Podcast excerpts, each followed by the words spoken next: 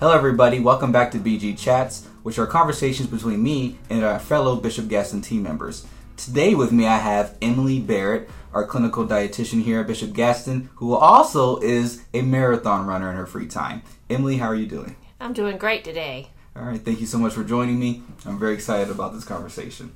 So, first, let's just talk about you know you being here at Bishop Gadsden. What kind of led you to coming here and working? Wow, well, that's a great question. I've been here since 2004.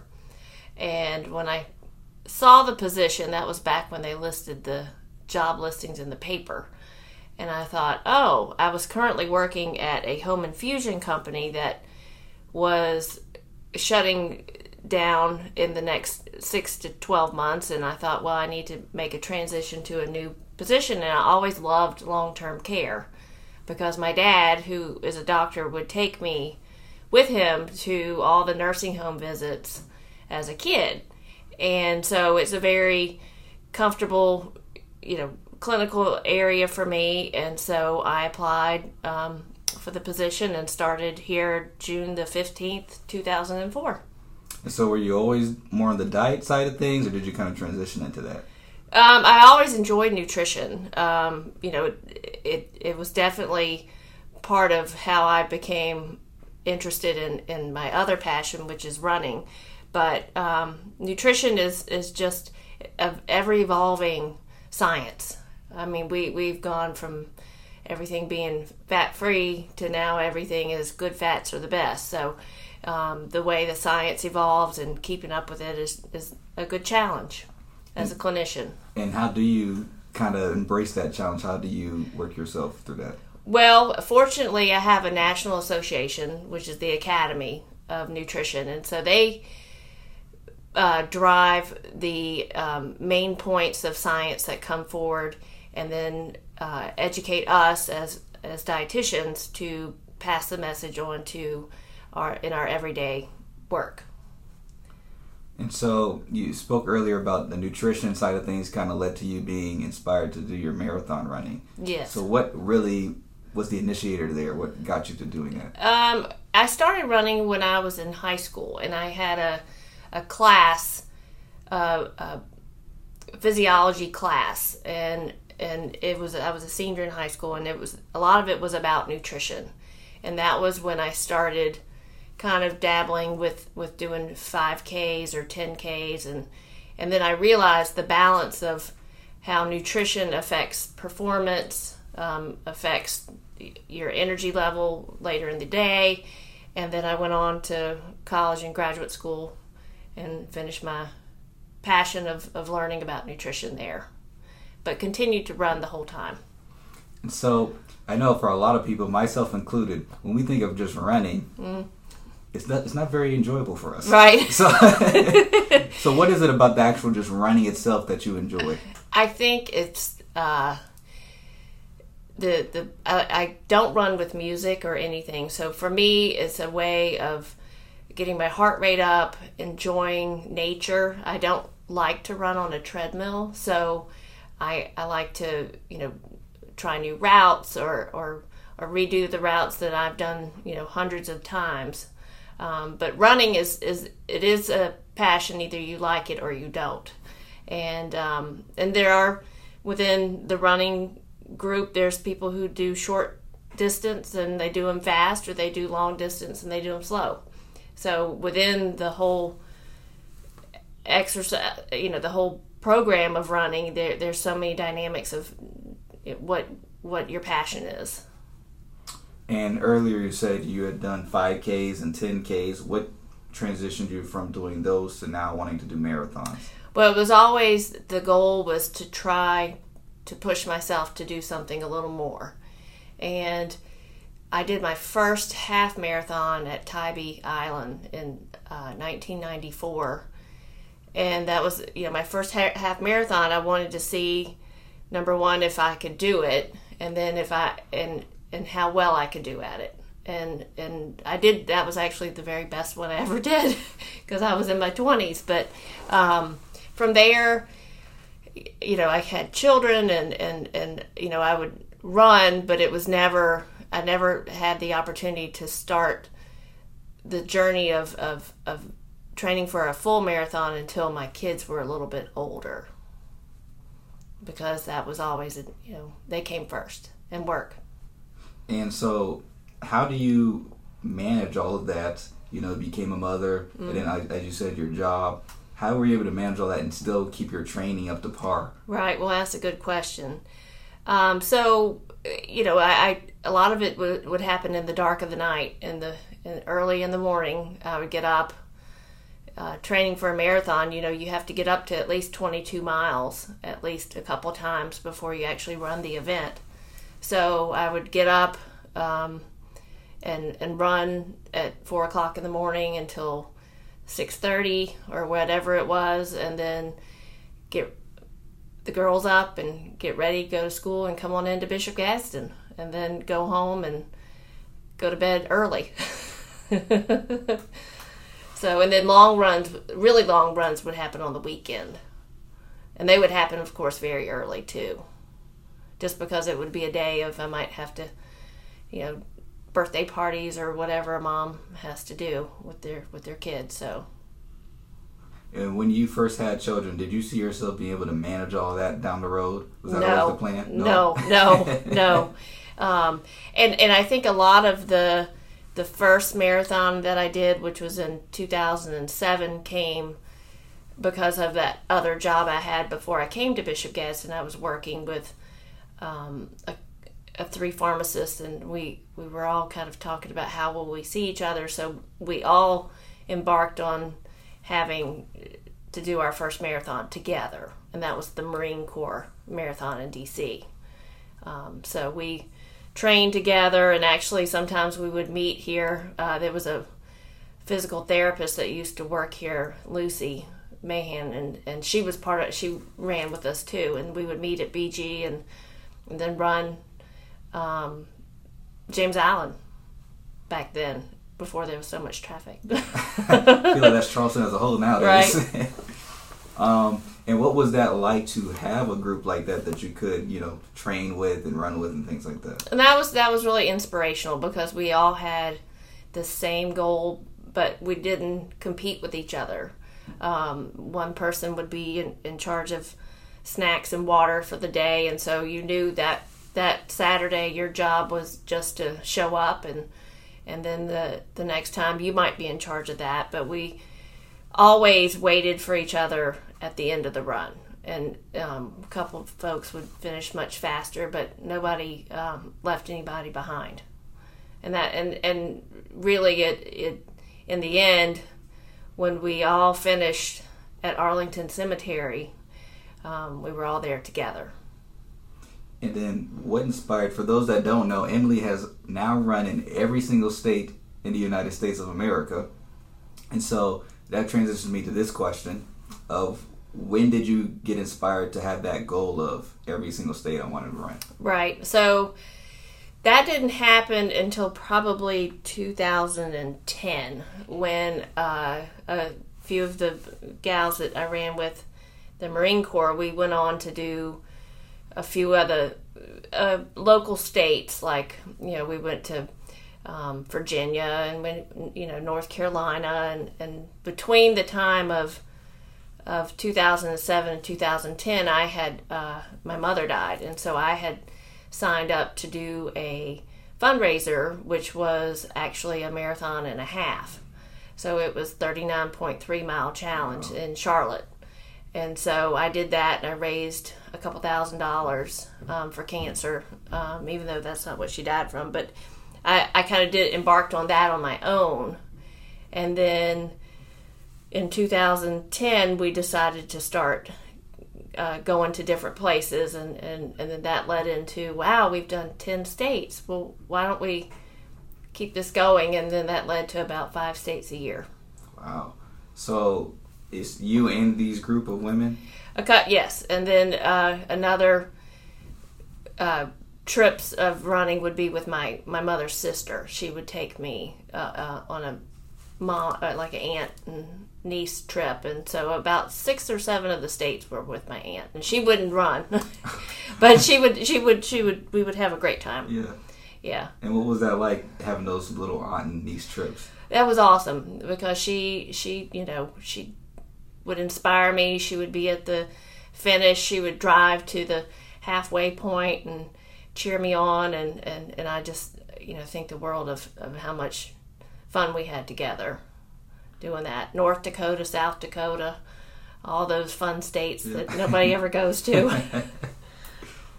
So, what would you say are some of your favorite states that you've run in? Wow, that's a, a great question. I I think one of the most eye-opening initial states that I realized how special this was was when we ran Lancaster, Pennsylvania, where of course the Amish are, and running and seeing how they lived, like being on the back roads and really seeing how they hang tobacco in their in their barn and and what goes on kind of in their yard and house. And then to see Amish women running in this particular run um, it was for a, a local organization the hands on house and and they had on their full skirts and and everything and and I was like wow you know they they they really believe in in in um, keeping in shape and you know they were also part of the fundraiser for that. So so that was a good one. Um, I would say when we ran Idaho and Montana, that was quite an eye opener. Um, we flew into Boise and ran there. It was temperatures would about 100 degrees during the day, but would drop into the 60s at night. And you know we certainly don't have that here in Charleston. And then we ran there, and then we drove about five hours to Bozeman, Montana, where the next day we were in a fly fishing village, and a bus took us up to 8,700 feet, and we ran uh, on the the free land.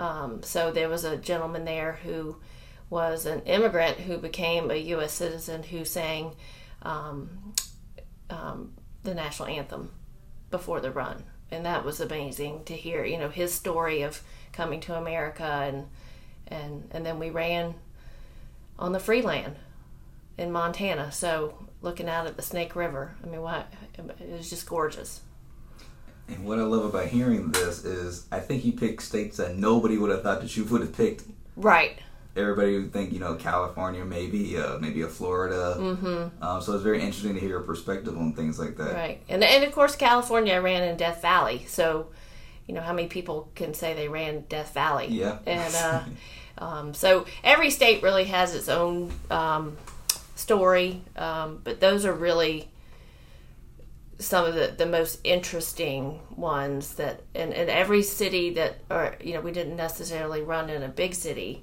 it was usually a fundraiser for a local hospital or you know an organization um, versus some of those larger runs that are for profit. Um, but it, it, it, definitely we saw some some things happen across the country.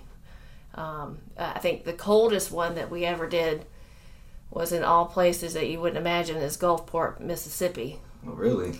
right? we thought, oh, it'll be nice, and of course Katrina had already happened, and so there was nothing there because we showed up and and there was one hotel and and had no idea of the catastrophic um, how much damage had been done even you know nothing had been repaired six seven years later um, but uh, it was probably six degrees wow at the time of the run. So, yeah, it was cold. It was cold. So I ran track in high school, and I will never forget this track meet that we had. I was freezing cold, shivering, and may may have been 30, 35 degrees. So I can't imagine running a marathon right. in six degree weather. Right, it's cold, and and the rule of thumb is when you're running, your body uh, the temperature rises about 15 to 20 degrees. So if it's 60 degrees outside, it's going to feel like it's about 75 while you're running. Okay. Yeah. So you learn how to, to you know, put on layers and take them off and you would go to Goodwill and we would buy sweatshirts and things like that that when you got warmed up you would just put them by the side of the road and they usually would have a, a van that came along and picked up all your belongings and took them back to Goodwill Oh wow. afterwards. And so I was thinking, going back to what you said earlier about most of the marathons you had been in had been, you know, for fundraisers and things like that. Is Mm-hmm. that something you do on purpose to give back, or it just happens to be that way? No, I, I, I did that on purpose. I just feel like you know the the volunteers they're usually probably very passionate about whatever the cause is that you're running for. Um, I always make sure that the police officers, you know, that we, you, you thank every single one of them because they're they're on their either day off or, or they're stopping that traffic for you, and and you know, and, and that's just a a very nice feeling to know that and, and to let them know you're you're grateful. Um, the volunteers always saying thank you for coming out, thank you for volunteering. We couldn't do this without you, and um, and that is kind of a win-win for both. And how does that feel to use your passion to kind of help give back, or even if it is saying thank you to that police Mm-hmm. officer volunteer, just make them feel, you know, wanted and special? How does that make you feel? It makes me it's a good feeling, and uh, this last run I did in Hawaii, I kind of laugh about because the theme behind it, it was a fundraiser, was no mean people allowed.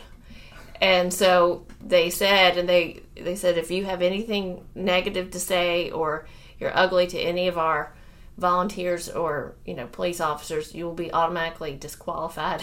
Wow. so I've never actually heard it put that way, but um, I mean, it really is a lot to put on a run like that.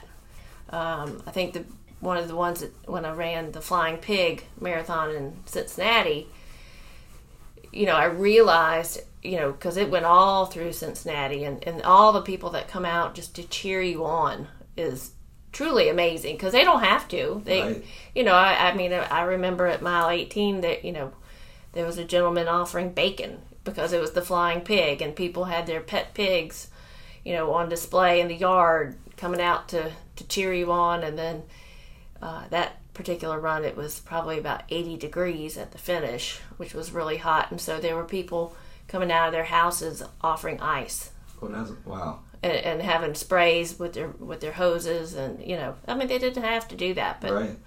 pretty cool I mean, it almost seems like the running community as a whole is just a very caring community. What is that fair to say? Yeah, I would say so. I, I, I mean, so many a time I've seen someone fall and I'll stop. Uh, you know, or, or if someone else is there, they'll they'll stop and you know you'll get help for that person. Um, and I remember running in Kansas and there was a a gentleman who, who clearly was dehydrated and, and he was delusional and and so there was a whole group of us that stayed with him until you know there was EMS able to come. So mm-hmm. you know that you just never know what you're going to get, and and that's why worrying about your time versus just finishing is you know it, it is a different mindset. And as you've done this journey over all these years, would you say Bishop Gadsden as a community has been there to support you as well? Absolutely. I mean, I, I love the residents. They'll say, "Where are you going next?" Or you know, um, staff. You know, they come back and they'll say, "How did you do?" And I had a little map at my desk that every state I would come back and I would take the highlighter and fill it in, and um, you know, people would watch me do it, which was fun. But I, I really could not have done any of it without the PTO sell back here at Bishop Gadsden. That is such an amazing benefit, and it paid for plane tickets and hotel rooms, and um, it really allowed me to do this. I couldn't have done it without it, for sure. And I was thinking about this a while ago in our conversation, where you spoke about your daughters, you spoke about your your mom a little bit, as well as your aunt. Just tell me, what is that? I guess maternal relationships that you have in your family. What does that mean mm-hmm. to you? What do your daughters mean to you? I mean, in this moment when you think about that and the journey you've had up to this point. Yeah, I, I mean they're they're they have been they have never once complained. I will say that. You know, my mom passed 15 years ago, so she I know would be very very proud of what I've done, but just the fact that they they see, you know, their mom setting a goal and and finishing it and and they were there when I finished at the finish line. Um, I, I can't say enough. I mean, they really have never complained about any time that I would I could I could only just say selfishly took a trip for my you know for a run, but uh, you know on the other end I always made sure they had what they needed, and so they they've never said well you know um, can they've never actually said can we go? Because then I'll say well then I'll sign you up for the run, um, but it's it's been really great for all of us. And my aunt just you know having that time with her has been special. Because you know I, I I'm the only niece, so we just have a great bond. She lives in Charlottesville, Virginia, so you know, we don't get to see each other very much. Um, I'm just gonna tell you, you've already inspired me. I mean, your story of you know having to be a mother earlier on when you had this goal, you didn't dealing with your mother's death, and you also mm-hmm. having to work here I don't know if I could get up at 4 a.m., 4:30 yeah. in the morning to run, but but I do want to tell you face to face that your story is very inspiring. Well, thank you, and I'm glad thank that you. are willing to share it with everybody. Yeah, and and I and again, you know, you go back to the BG, you know, family. I, I mean, I I used Shannon Jones's uh, mailbox as my water station. I would come to her desk every day, every Friday, and give her my snacks and my Gatorade, and she would put it in her mailbox and and again it was just that part of you know being part of the BG family and and then all the all the texts I get like congrats after you know I'm finished one of them so it's truly amazing yep so tell your BG family what is next for you you've done all 50 states what's next what is next well I won't give up on my two friends that have a few states behind me so I I have told them even though I finished, I, I will be there. I may not run. I'll go with them. no, I probably will still run. I mean, and uh, you know, I, I really want to learn to play golf. I feel like uh, it's a similar challenge where you're kind of working against yourself, not necessarily someone else. Um, that's part of why I like in like independent uh, activities like that because you're really just challenging yourself and and having even though when you have setbacks like injuries or flight delays or whatever always having that enthusiasm to keep going and that's where you know when you lose that enthusiasm is when you lose sight of why you're doing it and and and I definitely want to continue to run but I want to have the enthusiasm for something else. And, and golf, being from Augusta, I just kind of feel like I need to learn how yeah, to play golf. Yeah. well, whenever you do, bring me with you. We can do that journey okay, together. I want okay. to learn myself. So yeah. So yeah, thank you so much for joining me. Well, thank you, Antonio. It's been great. Yeah. Thank you for listening to this episode of BG Chats. Tune in next time to hear more extraordinary stories.